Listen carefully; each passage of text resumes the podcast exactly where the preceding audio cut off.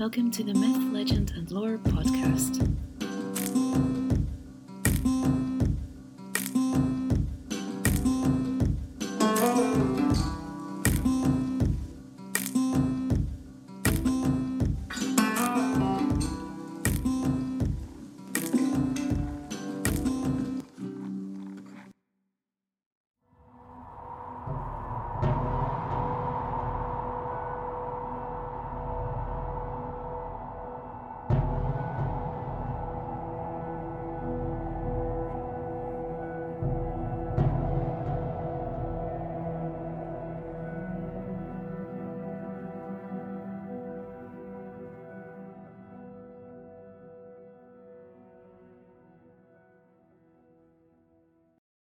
The Saga of Frithiof the Bold, an adaptation from the 1875 translation by Eric Magnusson and William Morris, and the 1901 translation by Rasmus B. Anderson. Chapter 1 of King Beli, Thorstein Viking's son, and their children. King Beli ruled over Son. Three children had he. Helgi was his first son. Halfdan his second, and Ingeborg was the name of his daughter. She was fair of face, possessed much wisdom, and the foremost of the king's children. A strand went west of the fjord, and upon it a great stead called Balder's Meads. A place of peace was there, and a temple, surrounded by great wooden posts. Many gods were there, but among them all Balder was the most favoured. So envious were the heathen men of this place that no hurt would be done there to neither man nor beast, and no man was permitted to have dealings with a woman there. Seerstrand was where the king resided, but on the other side of the fjord was Forness, where Thorstein Viking's son dwelled. Thorstein had a son named Frithiof. He was the tallest and strongest of men, and more possessed of ability than any other man. Frithiof the Bold he was called, and so adored was he that all prayed for his good fortune. When the king's children were young, their mother died. A good bonde of Song was called Hilding. He was given the task of fostering Ingeborg. She was reared well and with care. It so happened that Frithiof was also fostered by Hilding, thus becoming Ingeborg's foster brother, and they two were unrivalled among all other children. As King Beli began to age, his properties began to ebb fast away from his hands. But Thorstein ruled over the third part of the realm, and in him lay the king's greatest strength and ally. Every third year, Thorstein feasted the king at no small cost, and the king was to host Thorstein the two years between. From his youth, Helgi, Beli's son, made offerings to the gods and yet neither he nor his brother were cared for much. Thorstein owned a fine ship called Elidi.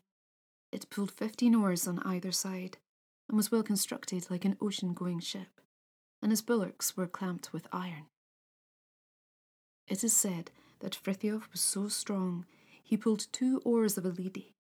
Either oar was thirteen ells long, and took two men pulled elsewhere on board. Because of Frithiof's abilities, the king's sons became envious, for they received far less praise than he. At this time, King Beli became gravely ill. When he had but a few breaths left, he called his sons to him and said, This sickness will bring me to mine end. Therefore I bid you this, that you too hold fast to these old friends I have had for it seems to me in all things you fall short of that father and son, Thorstein and Frithiof. Surely both in good counsel and in hardihood. A mound you shall raise over me. And with these final words, Beli died. It was not long after this that Thorstein fell sick. He spoke to Frithiof and said, Kinsman, I ask this of you Bow your will before the king's sons for their dignity's sake. Yet does my heart speak goodly things to me concerning your fortune. Now, I will be laid in my mound overlooking King Beli's mound, down by the sea on this side of the fjord, where we might cry out to each other of tidings drawing near. Then Thorstein departed, and was laid in his mound as he had asked, and Frithiof took on the land and properties after him. Bjorn and Asmund were Frithiof's foster brethren. They were both large and strong men. Chapter 2 Frithiof wooeth Ingeborg of those brethren. It was not long until Frithiof became the most famed of men and the bravest in all things attempted by men. Frithiof held Bjorn, his foster brother, in the highest regard, though Asmund served them both equally. Upon Thorstein's death, Frithiof inherited the ship Elidi and a gold ring of which there was none other so precious in Norway. It was said by many that Frithiof was so magnanimous a man that he was a man of no less honour than the sons of the king. Because of this, they felt only hate and enmity. It weighed upon them that he was called greater than they. Furthermore, they became aware that Ingeborg, their sister, and Frithiof were of one mind together. The time came when the brother kings were to feast at Frithiof's home at Forness and there he treated all his guests with more generosity than they were worthy of. Ingeborg was there, and she and Frithiof talked long together, and the king's daughter said to him, You have a good gold ring. That is true, said he. This fact was not missed by Ingeborg's brothers, and greater grew their hatred of Frithiof. A short time later, Frithiof became heavy of mood and Bjorn, his foster brother, asked him why this was so. He said he had it in his mind to woo Ingeborg. For though I be lesser in name, I am not inferior to them. Even so, let us go to them, said Bjorn. The kings were sitting on their father's mound when Frithiof greeted them well and requested the hand of their sister, Ingeborg, the daughter of Beli. The kings said, you show us poor wisdom in asking. You ask us to give her to one lacking in dignity. We refuse your request without question. To which Frithiof said, Then my errand here is done, but in return, you shall never have my help again, though you might be in dire need of it. They said they cared not, and so Frithiof departed, and found his sombre mood vanished, and felt joy once more. Chapter 3 of King Ring and those brethren. There was a king named Ring who ruled over Ring Realm, which was also in Norway. He was a mighty folk king and a great man, but who was now advancing in age. He said to his men, Lo, I have heard the sons of King Beli have severed their friendship with Frithiof, who was surely the most noblest of men and so I will send men to these kings and give them a choice.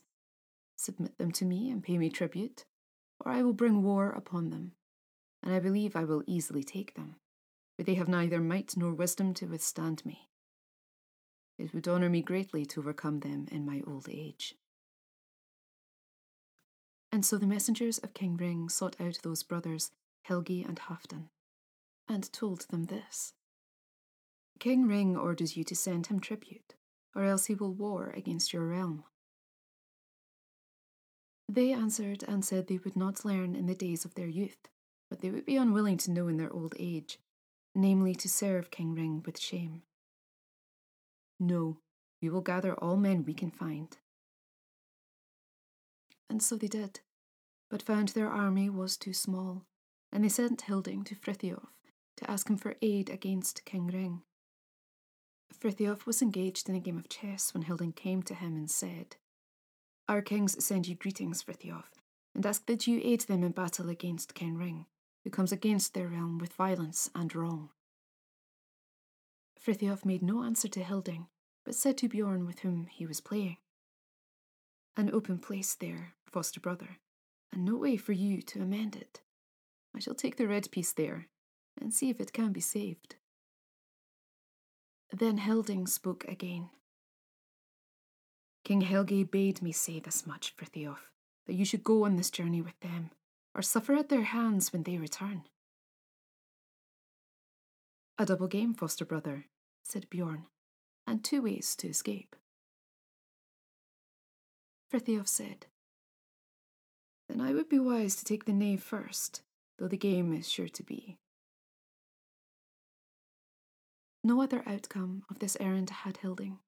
He returned to the kings with haste and told them Frithiof's answer. They asked Hilding what he made out of those words.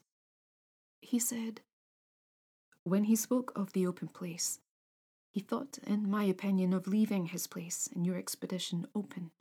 But when he pretended to attack the Red Piece, I think he meant your sister, Ingeborg. Watch her, therefore, as well as you can. But when I threatened him with severe treatment from you, Bjorn considered it a choice between the two. But Frithiof said the knave must be attacked first. And by this, he meant King Ring.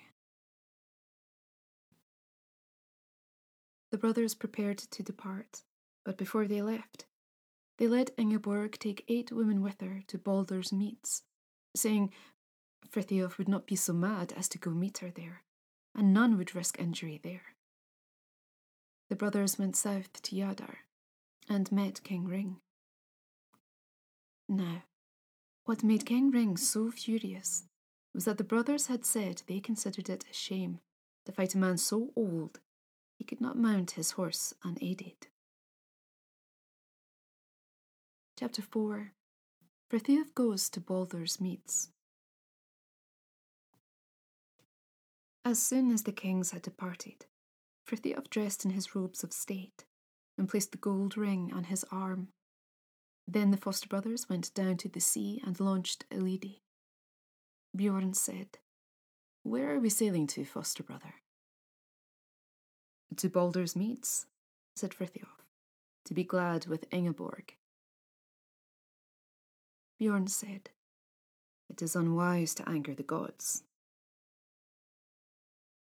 Well, it shall be risked this time, said Frithiof. And besides, Ingeborg's favour means more to me than that of Balder. Therewith they rode over the fjord, and went up to Balder's meads, and to Ingeborg's bower, and there she sat with eight maidens, and the newcomers were eight also. But when they came there, all the place was hung with cloth of pall and precious webs. Then Ingeborg rose and said, why are you so overbold, Frithiof, to come here without the consent of my brothers, and risk the wrath of the gods? Frithiof said, Howsoever that may be, I believe your love to be of more account than the wrath of the gods.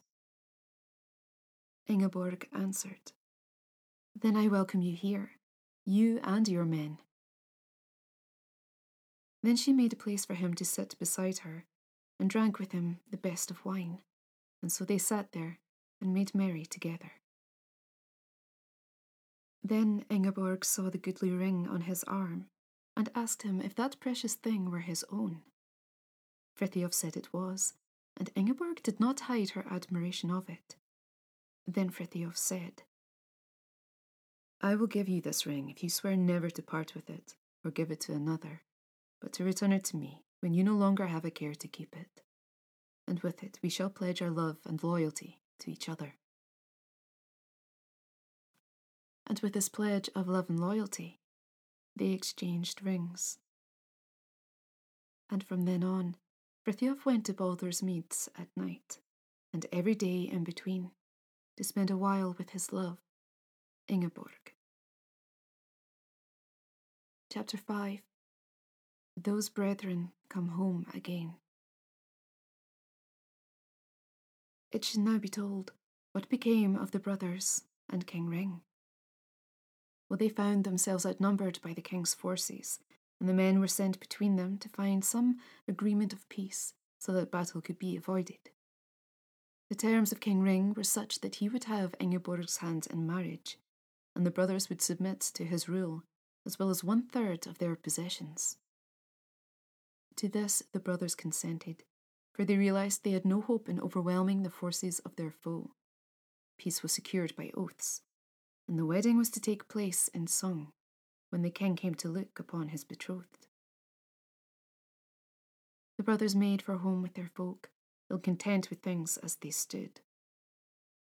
But Frithiof, when he thought the return of the brothers was nigh, said to the king's daughter, So well and handsomely have you treated us, and no anger have we drawn from Balder.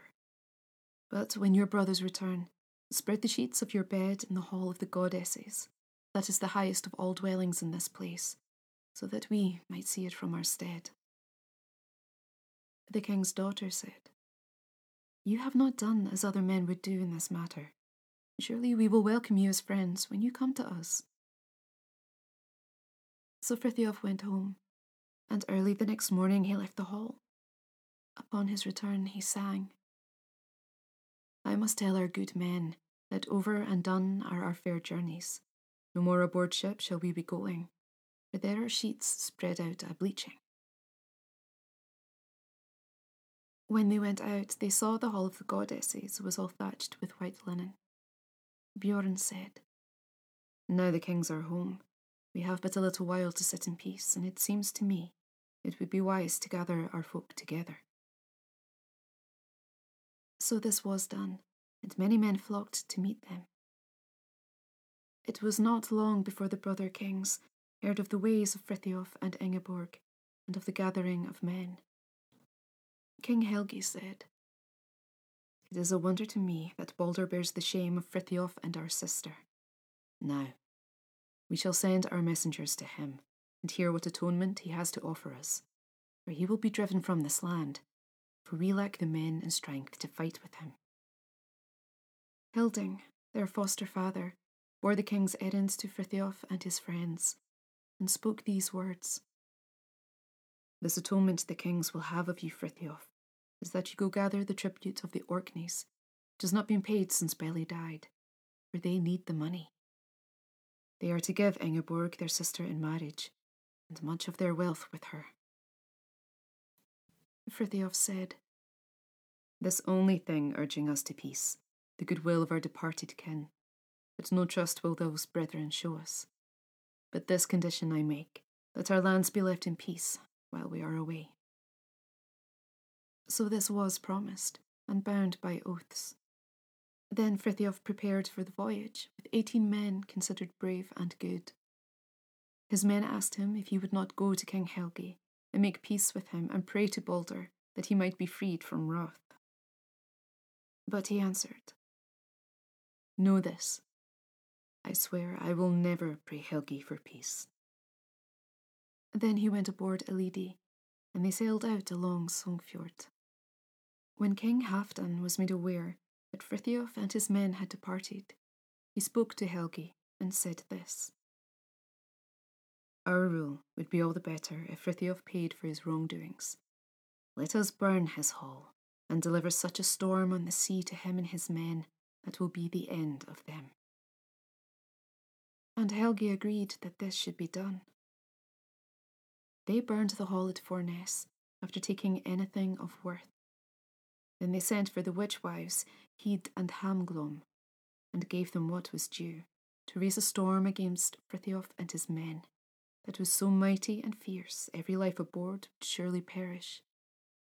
This was done on the Witch Mount, with songs of spells and sorcery.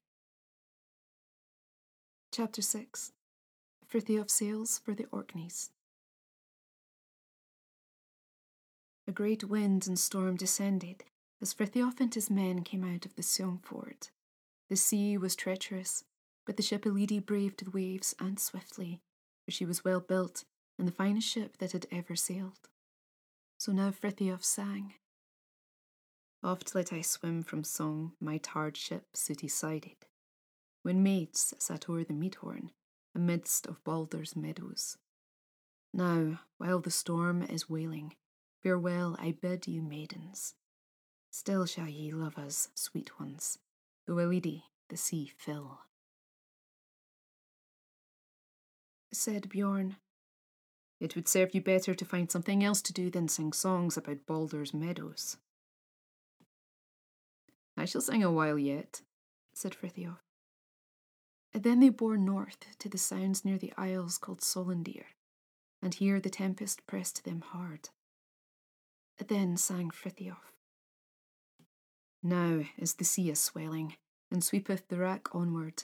Spells of old days cast o'er us, make the ocean all unquiet. No more shall we be striving, mid storm the wash of billows, but Solandir shall shelter, our ship with ice beat rock walls.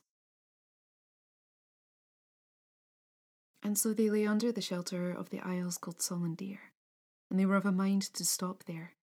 But the wind fell, and their voyage seemed once more to be hopeful to them. Though the wind was calm a while, it soon began to quicken again. Then sang Frithiof. In days foredone, from Forness strand I rode to meet maid Ingeborg, but now I sail through chilly storm, and wide away my long worm drippeth. Now that they were out in the open sea, the wind whipped, and the sea became frenzied. A great snowstorm arose, so thick they could see neither stem nor stern, and water poured over the ship, so that every man had to bail endlessly. And Frithiof sang. The salt waves we see not a seaward drive we ever, before the witch wrought weather. We, well famed king's defenders, here are we all standing, with all Solandir hulled down. Eighteen brave lads a bailing Black Elidi to bring home. Said Bjorn. Fortune needs be with him fares thus far. That it be, foster brother, said Frithiof, and sang withal. Helgi it is that helpeth the white-head billows waxing. Cold time unlike the kissing in the close of Baldur's meadow. So it is the hate of Helgi to that heart's love she giveth. O would that I held her, gift high above all giving. May be, said Bjorn. She is looking higher than where you are now. What matter when all is said? Now, now's the time to show what men we are, though better it would be to rest in Baldur's meadows.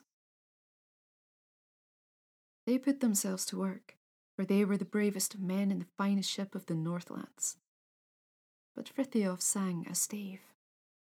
So come in the west sea, not see I the billows. The sea water seemeth a sweeping of wild fire. Topple of rulers, toss the hills swan white, or a steep of the wave hills, Elidi wallows. Huge waves rolled on the sea, so that all were bailing, but still Frithiof sang. With love moved mouth the maiden, Ye pledgeth though I found her. Ah, bright sheets lay a bleaching, east there on Brents the swan loves. Bjorn said, Are you of a mind to think the maids of song will weep tears when you are dead? Said Frithiof, Surely that was in my mind. With that, a great wave broke over the bow, and water flooded in like a river but the men were so hardy and the ship so outstanding that all were saved. And now sang Bjorn. No widow, methinks, to thee or me drinks, no ring bearer fair biddeth draw near. Salt are our eyne soaked in the brine, strong our arms no more, and our eyelids smart sore. Asmund said, it is a small matter that your arms be somewhat tired, for no pity had we from you when we rubbed our eyes each morning, and you rose at dawn to go to Baldur's meadows. Well, said Frithiof, why not sing about it, Asmund? Not I, said Asmund. Yet he promptly sang this stave. Sharp work about the sail was when o'er the ships sea tumbled, and there was I a working within board against eight bailers. Better it was to bower, bringing the women breakfast, than here to be mid billows, like a lady a bailing. You think your help of no less worth than it is? said Frithiof, laughing. But it reveals the thrall's blood in you that you would be serving at a table. The storm blew harder and harder yet, so that those who were aboard Elidi likened the waves to huge peaks and mountains that seemed to break the sea and crash on all sides against the ship. Then Frithiof sang. On bolster I sat, in Baldur's meads erst, and all songs that I could to the king's daughter sang. Now on Ran's bed belike must I soon be lying, and another shall be by Ingeborg's side. Bjorn said, Great fear lies before us, foster brother. No dread has crept into your words, which is ill in such a good man as you are. Said Frithiof, Neither fear nor fainting it is, though I sing now of those our merry journeys. Perhaps more has been said of them than need be, but most men would think death surer than life, if they were so bested as we might well be. I answer you with this, said Bjorn, and sang. Yet one gain have I gotten, thou gatst not mid thy fortune. For meet play did I make me, with Ingeborg's eight maidens. Red rings we laid together, aright in Baldur's meadow, when far off was the warder of the wide land of Halfdan. Now, foster brother, said he, we must be content with things as they are. Suddenly the sea struck them once more. With such force, the bulwark was broken, and both the sheets, and four men were washed overboard, and all lost to the waves. Then sang Frithiof. Both sheets are bursting amid great billows, four swains are sunk in the fathomless sea. It seems to me, said Frithiof, some of us will go now to the house of Ran. It will do us no favours should we not come there in a glorious array. Each man here should have something of gold on him. Then he cut asunder the ring that had been Ingeborg's gift, and shared it between all the men, and sang this stave. The red ring here I hew me, once owned of Halfdan's father, the wealthy lord of Erewhile, where the sea waves undo us, so on the guests shall gold be. If we have a need of guesting, meet so for mighty menfolk, amid Ran's hall to hold them.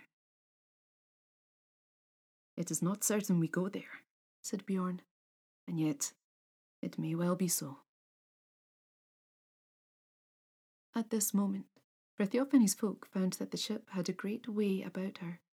They knew nothing of what lay ahead, for a gloom surrounded them, so that none could see the stem or stern from amidships. And with that darkness there came a great drift of spray amid the furious wind and frost and snow and deadly cold. And now Frithiof went to the mast, and there he said to his fellows, I have seen a wondrous thing, a great white whale went in a ring about the ship. I believe we are near land, and he is keeping the shore against us. Surely King Helgi has dealt with us in no friendly way, and neither will this messenger be friendly. Furthermore, there are two women on the back of the whale. They have brought the tempest upon us with dark spells and witchcraft. But now, we will do our best to prevail. My fortune or their devilry. So steer your straightest, and I will strike these evil creatures with beams. And so he sang this stave. See I, troll women, twain on the billows, e'en they whom Helgi hither has sent. Elidi now, wherever her way stop, shall smite the backs of those asunder. So tells the tale that the good ship Elidi was enchanted to know the speech of man. But Bjorn said, Now we see the treason of those brothers against us. Therewith he took command of the tiller, and Frithiof caught up a forked beam, ran into the prow, and sang this stave. Elidi, hail, weep high o'er the billows. Break of the troll wives' brow or teeth now. Break cheek or jaw of the cursed woman, one foot or twain of the ogress filthy. With those words, he drove the fork at one of the skin changers, and the beak of Elidi struck the other on the back, and the backs of the witches were broken. But the whale dove into the deep and disappeared, and they never saw him after.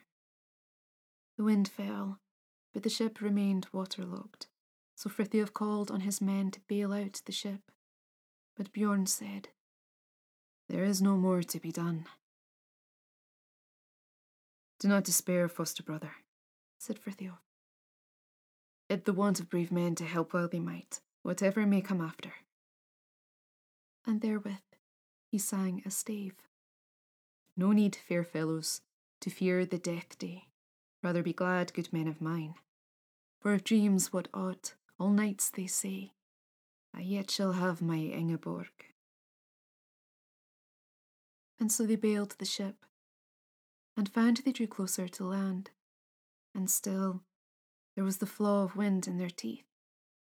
So then did Frithiof take two oars and rowed with might, and as the weather cleared, they saw they had come out to Evia Sound, and there they made land. The crew were beyond weary, but so resilient a man was Frithiof that he bore eight men ashore. Bjorn bore two, and Asmund one. Then sang Frithiof. Fast bear I up to the firelit house, my men all dazed with the drift of the storm, and the sail moreover to the sand I carried, with the might of the sea. Is there no more to do? Chapter 7 Frithiof at the Orkneys. When Frithiof and his men landed, Jarl Angantyr was at Evia. It was his way when he was sitting at the drink that a man should sit watch at the window.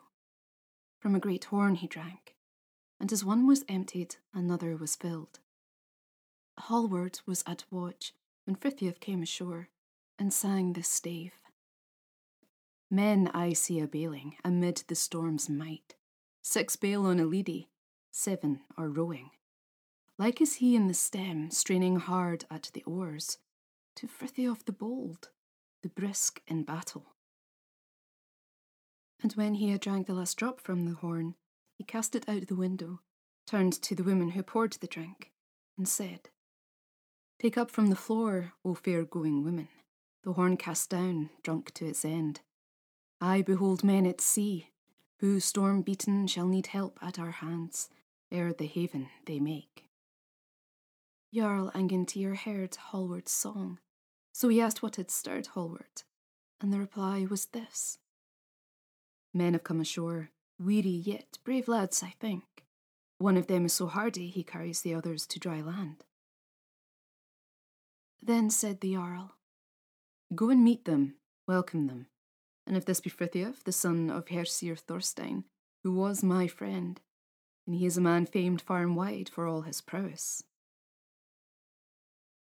There was a man named Atli, a great Viking, who now chose to speak. Now it shall be proven if Frithiof has sworn never to be the first in craving peace from any man.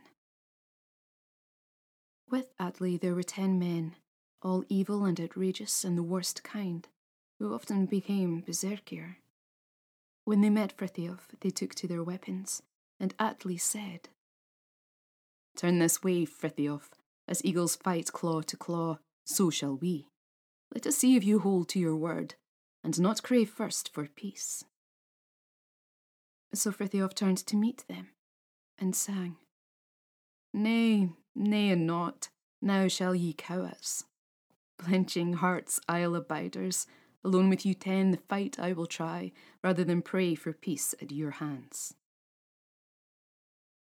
Then Hallward spoke. The Jarl wills that you are made welcome. None will insult you here. Frithiof replied, saying that he would take it with a good heart, that he was prepared for either peace or war. They were taken to the Jarl, who made Frithiof and all his men most welcome, and there they stayed for the winter, and were held in high regard, and often the Jarl would ask about the voyage. So Bjorn sang. There bailed we, white fellows, washed over and over on both boards by billows. For ten days we bailed there, and ate thereunto. The Jarl said, It is an evil king who has vexed you, and used wizardry to overcome men. But I know, said Angantyr, that you have been sent to gather tribute, and King Helgi will have nothing from me. But to you I give a fee to call what you wish, and do with it whatever you have a mind to. And so, with a nod, Frithiof said that he would take the fee. Chapter 8 King Ring weddeth Ingebjorg. It shall now be told of what came to pass in Norway in the absence of Frithiof. The brother kings burned all at Forness, and when the weird sisters were at their work on their incantations, high upon their witch mount, they fell and both their backs were broken. That autumn King Ring journeyed north to Sogn, and a great feast was prepared for his wedding to Ingeborg. How did you come by that ring on your arm? said King Ring to Ingeborg. She replied that her father had owned it, but Ring said, I think not, for that is Frithiof's gift. Take it off your arm straight away. You will lack for no gold when you come with me to Alfheim. Ingeborg had little choice, and so gave the ring to King Helgi's wife, and told her to give it to Frithiof when he returned. Then King Ring departed for Alfheim with his wife, and his love for her was exceeding and great. Chapter 9 Frithiof brings the tribute to the kings. It was spring when Frithiof departed the Orkneys, and Jarl Angantyr on good terms, and Hallward went with him. But when they came to Norway, they heard of the burning of Frithiof's stead. When he saw Forness, Frithiof said, Black is my house waxen now. No friends have been at work here. And he sang withal. Frank and free with my father dead, in Forness old we drank aforetime. Now my abode, behold, I burned. For many ill deeds, the kings must I pay. Then he sought the counsel of his men on what should be done, but they advised him it was his decision.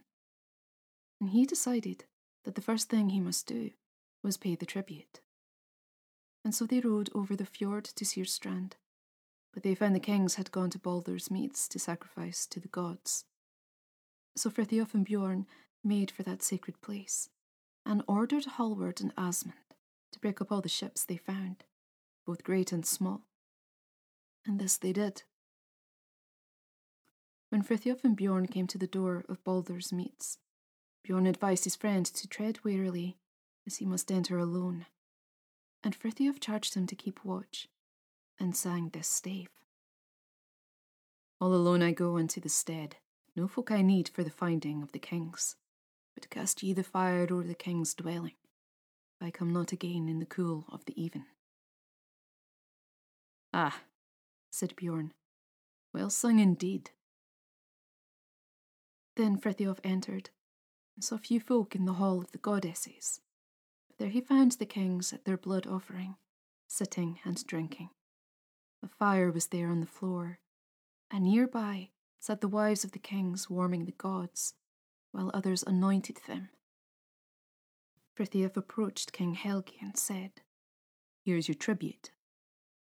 With that, he swung the heavy sack filled with silver with such force towards the face of the king that he smashed two of his teeth, knocking them clean from his mouth, and down Helgi fell from his high seat, quite stunned. But Halfdan got hold of him, saving him from falling into the fire. Then Frithiof sang. Have the here thy scat, high lord of the warriors, heed that with thy teeth, lest all tumble about thee. Lo, the silver abideth at the bite of this bag here, that Bjorn and I betwixt us have borne thee. There were few men in the room, for drinking was in another place, and as Frithiof made to leave, he saw the ring he had given to Ingeborg on the arm of Helgi's wife, as she sat warming Balder by the fire. Frithiof seized the ring, but it held fast to her arm, and so he dragged her across the floor, heading for the doorway. But as he did so, Balder fell from her grasp and into the fire and as Halfdan's wife hastily reached out for the wife of Helgi, so too did the god that she had been warming fall into the fire. Suddenly, all the gods caught fire, for they had been anointed, and the flames ran up to the roof, and the temple was all ablaze. But at last Frithiof retrieved the ring and left. And Bjorn asked him what had come of his going in there, Frithiof held up the ring and sang. The heavy purse smote Helgi hard amidst his scoundrel's visage. Lowly bowed Halfdan's brother fell bundling mid the high seat. There Balder fell a burning. But first my bright ring got I. Fast from the roaring fire I dragged bent crone forward. It is said Frithiof cast a firebrand up onto the roof, so that the hall was all consumed by fire, and therewith sang. Down stride we toward the sea strand, and strong deeds set a going, for now the blue flame bickers amidst of Balder's meadow and from there they went down to the sea. Chapter 10 Frithiof made an outlaw. As soon as King Helgi had recovered to some degree, he sent his men after Frithiof with orders to slay him and his men. He said, His life is forfeit, since he did not spare the place of peace. The horn to gather the king's men was blown, and when they arrived, they found the hall still afire. King Halfdan went to the hall with them, but Helgi followed after Frithiof and his folk, who, by this time, were aboard ship and lying on their oars. Too late in their pursuit did King Helgi and his men find that all the ships were damaged. They turned back to shore, but some men were lost. Then, so enraged did King Helgi become that he lost control of his senses, that he bent back his bow, laid an arrow upon the string, and took aim at Frithiof, but drew back so mightily that the bow snapped in two. When Frithiof saw this, he picked up two oars from the deck of Elidi and pulled them with such force that they both broke, and with that he sang. Young Ingeborg kissed I aforetime, kissed Beli's daughter in Balder's meadow. So shall the oars of Elidi break both together, as Helgi's bow breaks. Then the wind began to tear through the fjord, so they hoisted their sail and carried on. Frithiof bade them to work hard, and they pulled at the oars with urgency. As they left Sogn Fjord, Frithiof sang. Sail we away from Sogn, e'en as we sailed aforetime, when the flared the fire all over the house that was my father's. Now is the bale a burning amidst of Balder's meadow, but went I as a wild wolf, well wot I they have sworn it. And what shall we do now, foster brother? said Bjorn. I shall not remain in Norway, said Frithiof. I will learn the ways of warriors and sail a Viking. And so they searched the islands and skerries during the summer, gathering riches and recognition. And when the autumn came, they made for the Orkneys, receiving a warm welcome from Angantyr, and there they wintered. But while Frithiof was gone from Norway, the king saw fit to hold a thing, where they had Frithiof made an outlaw throughout their realms. They took his lands. King Halfdan rebuilt the hall at Forness, making it his home. So too did they rebuild Balder's meads, though it took some time to dampen the fire there. The gods had been completely burned, and this offended Helgi the most. It had come at a great cost to ensure Balder's meadow was as it had been before. At Syrstrand did King Helgi sit. Chapter 11 Frithiof fareth to see King Ring and Ingeborg. Frithiof gained riches and renown wherever he went. Savage and evil men he slew, but the free men and merchants he left in peace. And for a second time, he was called Frithiof the Bold. By now, his numbers had grown into a large, well ordered army of men, and was becoming exceedingly wealthy. But when Frithiof spent three winters on expeditions, he sailed west, steering up the Vic, and made plans to go ashore.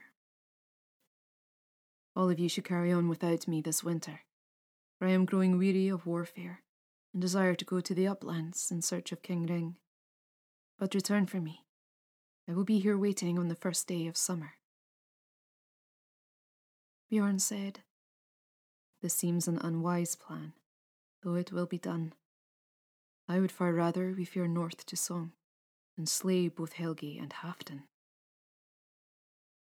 No, Bjorn, I must find King Ring and Ingeborg, said Frithiof.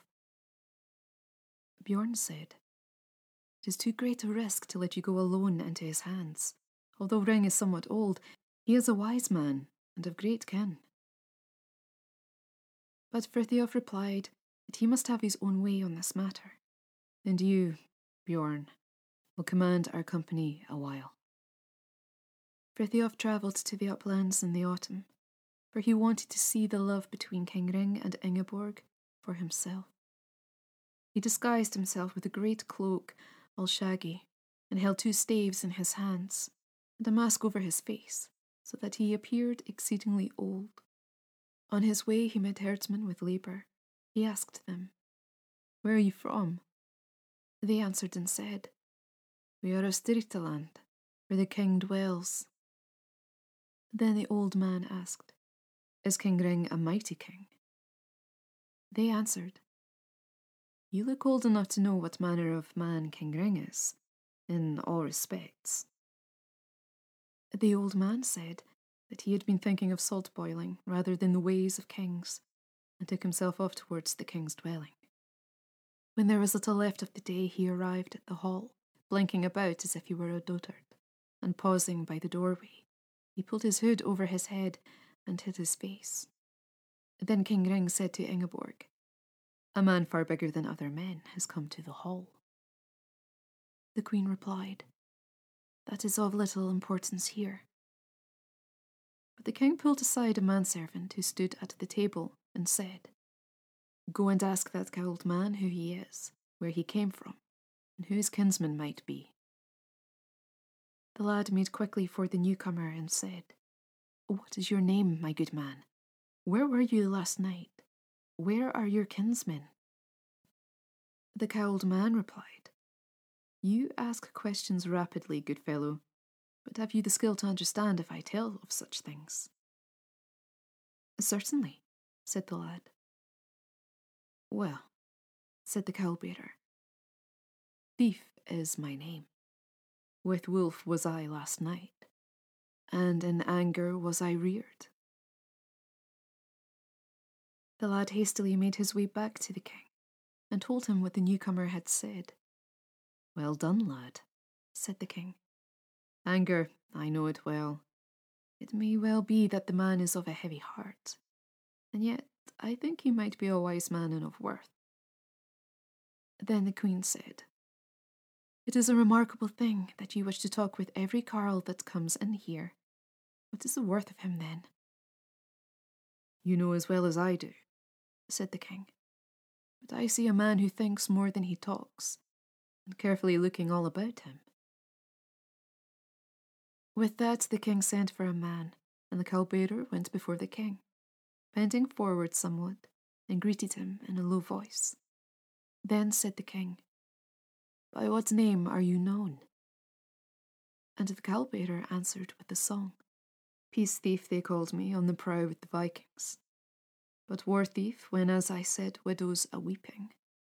Spear thief when I sent forth the barbed shafts. Battle thief when I burst forth on the king. Hell thief when I tossed up small babies. Isle thief, when in the outer isles I harried. Slains thief, when I sat aloft over men. Yet since I have drifted with salt boiling carls, needy of help, ere hither I came. Then said the king, From many things have you taken the name of thief, then? Where were you last night? And where is your home? the cowl bearer said. In anger I grew up, but heart drove me here, and my home is nowhere. The king said, Perhaps you have known sorrow a while, yet it may be that you were born in a place of peace. But I think you must have spent the night in the wild wood last night, for no man who dwells near here is called wolf. But when you say you have no home, you must mean your home means little to you, since it is your heart that has driven you here. Then Ingeborg spoke. Go, thief, find yourself somewhere to spend the night, or find a place as a guest of the hall. Nay, said the king. I am old enough to arrange a place for my guests. Throw off the cowl, newcomer, and take a seat by my other hand. You are old and over old, said the queen. You offer beggars a place by your side. Nay, lord, it is not becoming, said Thief. Better it were as the queen says. I am more used to sitting among the salt boilers than sitting beside lords. Do as I will, said the king, for I will rule this time. So Thief cast off his cowl, and underneath his cloak he wore a dark blue kirtle. On his arm was the gold ring. About his waist was a thick silver belt, and from it hung a great purse filled with bright silver pennies. A sword was girt to his side. He wore a fur hood on his head. His eyes were dim, and his face appeared wrinkled. Ah, now things are as they should be, said the king. My queen, Give him a good mantle, one that will suit him well. By your rule, my king, said the queen. But I am not certain about this man called Thief. A mantle was placed over him, and sat in the high seat beside the king. But as the queen laid eyes upon the ring, she waxed as red as blood, and yet was unwilling to talk with him. But the king was undaunted and said, a goodly ring you wear on your arm there. You must have boiled salt long enough to earn it. The thief said, It is my inheritance from my father. Ah, said the king, it might well be you have more than that. I would think there are a few salt boilers who are your equals, unless it is old age that is creeping into my sight. The thief remained there through the winter where his company was enjoyed. He was well thought of by all men. He was generous with his wealth, and made merry with the men. And though the queen seldom spoke with him, the king and he enjoyed their time together. Chapter 12 Frithiof saves the king and queen on the ice. The saga tells there came a time when King Ring and the queen, accompanied by many, were to go to a feast. The king said to Thief, Are you to come with us or abide at home? Thief replied that he wished to join them, and the king said, That would suit me well. Thus they departed, and soon had little choice but to cross a frozen lake. Thief turned to the king and said, It seems to me the ice is untrustworthy, and yet we fare unwarily. To which the king replied, it is well observed you show much forethought concerning us. It was not long after this that the ice began to break beneath them, and Thief ran to their aid, dragging to safety the horses, the sled, and all those who were in it, including the king and queen. Then King Ring exclaimed, That was well done, thief. Had Frithiof the Bold himself been here, he would not have been able to rescue us. There are few men as brave as you. They arrived at the feast, and there is little to be told about that. And the king returned to his home once again, with seemly gifts. Chapter 13 The king sleeps before Frithiof. Now midwinter began to pass, and spring approached. The weather grew fair, the woods took to blooming, the grass grew, and ships were able to glide once more between lands. One day the king said to his folk, I will that you come with me to the woods, that we may gaze upon the fairness of the earth. So this was done, and a large gathering accompanied the king into the woods. But it so happened that the king and Frithiof found themselves alone together far from the other men, and the king said he was heavy and had a strong desire to sleep. Then said Thief, it would be better to return home, my lord. It is unbecoming of a nobleman to lie at rest outside. No, said the king. I won't do that. And laid himself down and slept fast, snoring loudly all the while. Thief sat close by the sleeping king and drew his sword from his sheath, casting it far away from him. Some time later the king awoke and said, Was it not so, Frithiof, that many things entered your mind while I slept? But well you have dealt with them, and so you shall be held in great honour by me. Lo, I knew it was you that first evening you came into our hall, and you will not speedily depart from us, and I believe a great future lies ahead of you. Frithiof replied, Lord King, you have treated me well and as a friend, but yet the time approaches when I must leave, because my men will soon arrive, as I asked them to do when last we saw one another. They rode home from the wood. The king's folk crowded around them. One and all they fared to the hall and drank merrily. And it was made known to all who gathered there that the man who had wintered with them had been none other than Frithiof the Bold. Chapter 14 King Ring's Gift to Frithiof.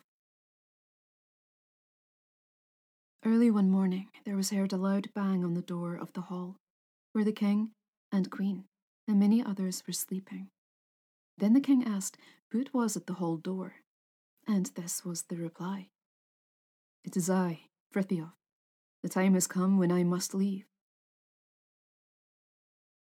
Then the door was opened, and Frithiof entered and sang this stave Have great thanks for the guesting thou gavest with all bounty.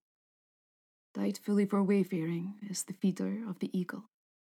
But Ingeborg, I mind thee, while yet on earth we tarry, live gloriously.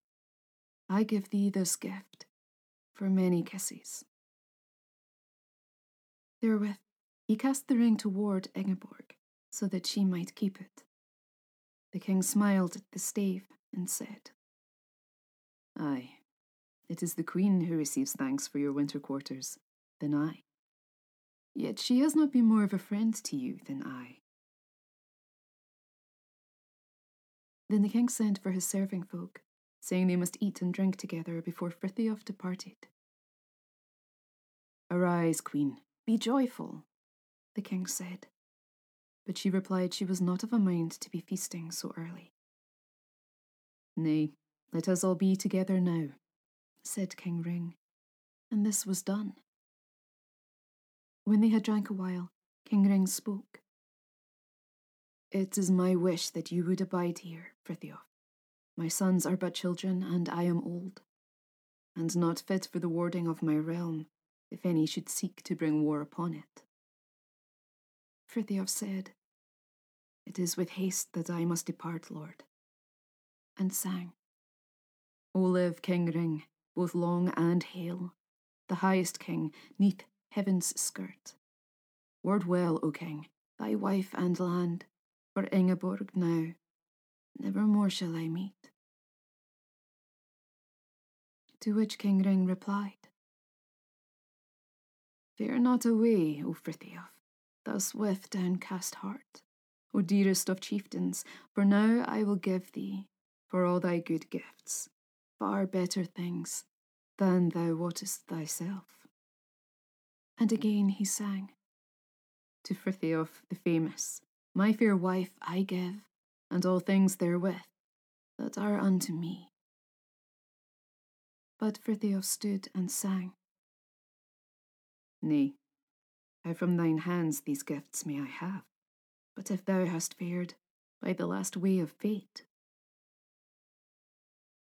The king said, I would not give you this had I not thought it would soon be so, for I sicken now. Of all men, I wish it to be you who knows the joy of this, for you are surely the crown of all Norway. The name of king will I give you also, and all this because I believe Ingeborg's brethren would begrudge you any honour, and would be slower in giving you her hand as wife than I now do.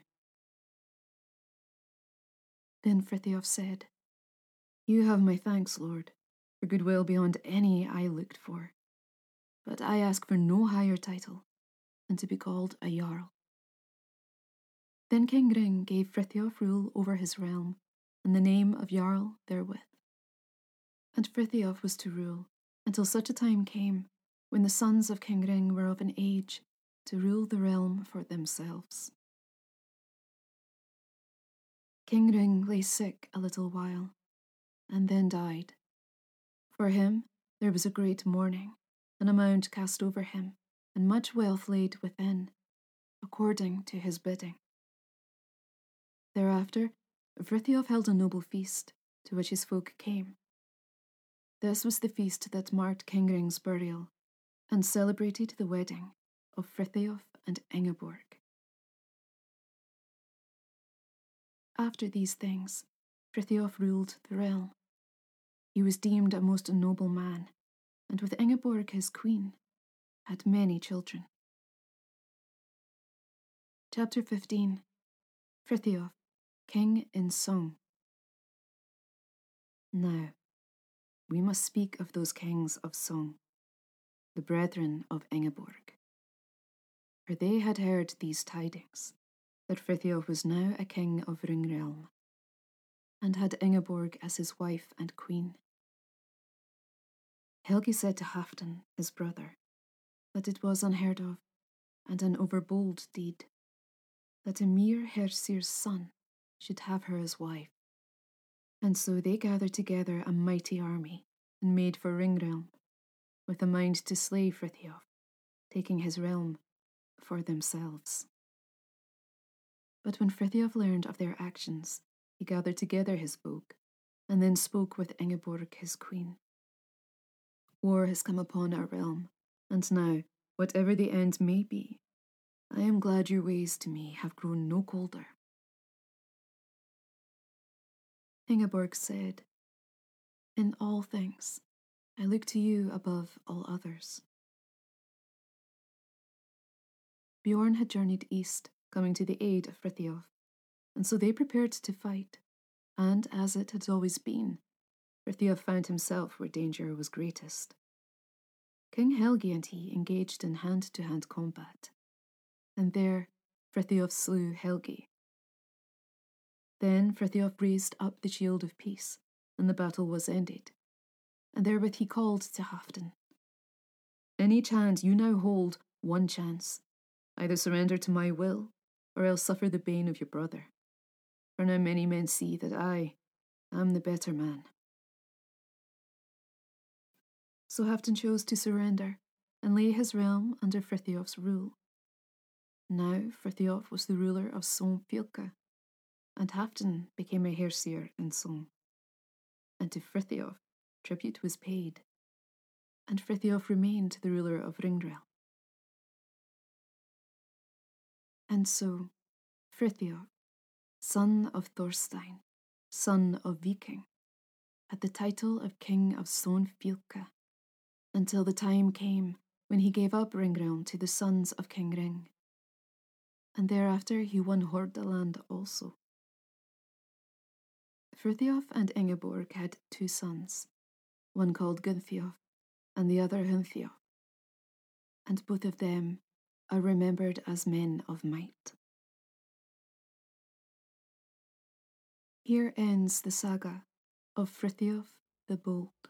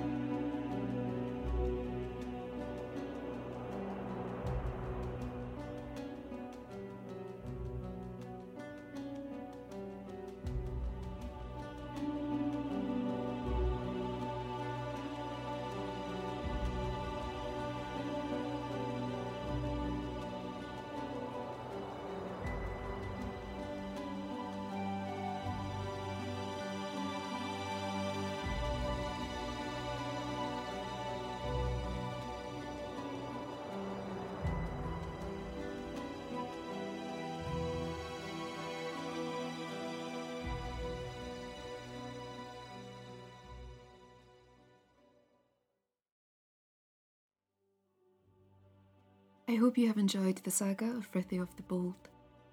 There are many more legendary sagas for us to discover, but if you have one in particular that you would like to hear, please drop us a line at the Myth, Legend and Lore podcast, either by email mlegendlore at gmail.com or over on Twitter at loremyth.